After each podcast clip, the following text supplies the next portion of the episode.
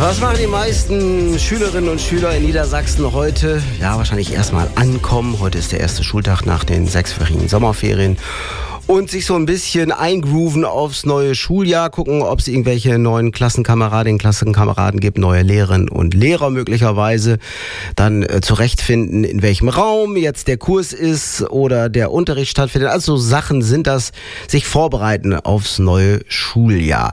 Am Gymnasium in der Wüste im gleichnamigen Stadtteil hier in Osnabrück bereiten sich äh, 50, etwa 50 Schülerinnen und Schüler und Lehrerinnen und Lehrer schon seit längerem äh, äh, auf etwas anderes auch noch vor, und zwar auf den 26. August, also auf das nächste Wochenende, denn dann wandern die mit Friedensbotschaften im Gepäck Richtung Süden.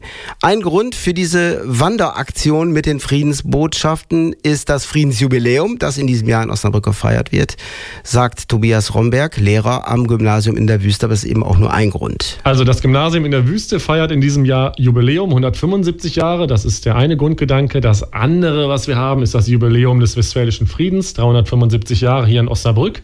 Und am Gymnasium in der Wüste gibt es eine AG, eine Medien AG, und die Schülerinnen und Schüler sind jetzt als Friedensreporterinnen und Reporter unterwegs und berichten in diesem Schuljahr über Aktivitäten rund um das Jubiläum. Und wir wollten gerne auch noch was machen und dann ist uns halt diese Friedenswanderung in den Sinn gekommen. Und so wandern sie dann bald Richtung Süden, äh, gen Münster und werden äh, Gleichgesinnte treffen. Die kommen ihnen entgegen, denn auch ein Gymnasium aus der Friedensstadt Münster macht bei dieser Aktion mit. Ja, am 26. August wird eine Gruppe am Gymnasium in der Wüste hier in Osnabrück starten, eine andere Gruppe startet in Münster.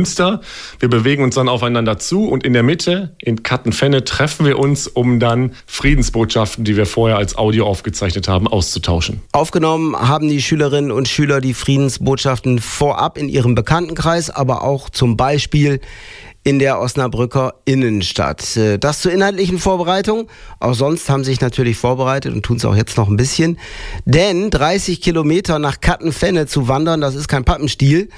Um äh, für so eine Strecke ein Gefühl zu bekommen, gab es auch Vorbereitungen in Sachen Wandertraining. Die ersten Einheiten haben sie natürlich schon lange absolviert, zum Warmwerden sozusagen. Aber auch äh, so konnten die Schülerinnen und Schüler noch Training buchen. Jeder sollte ein bis zwei Einheiten machen. Die Sportlehrerinnen und Sportlehrer des Gymnasiums in der Wüste bieten das an und so soll jeder nach und nach etwas fitter werden. Ja, ich denke mal, dass das mittlerweile einigermaßen funktioniert hat, äh, wenn Sie das denn wahrgenommen haben, diese ganzen Möglichkeiten zu trainieren mit den äh, Sportlehrkräften da am Gymnasium in der Wüste. Ein bisschen Zeit ist ja auch noch, um sich fit zu machen, denn an diesem Wochenende ist es noch nicht so weit, aber am 26. August, da ist dann auch noch die große Kulturnacht hier in Osnabrück. Da machen sie auf den Weg in Richtung Münster und treffen dort auf Gleichgesinnte einer Münsteraner Schule, eines Münsteraner Gymnasiums. Etwa 50 jugendliche Schülerinnen und Schüler und auch Lehrkräfte des Gymnasiums in der Wüste machen sich dann auf zur Friedenswanderung. Immer nah dran hier ist OS Radio.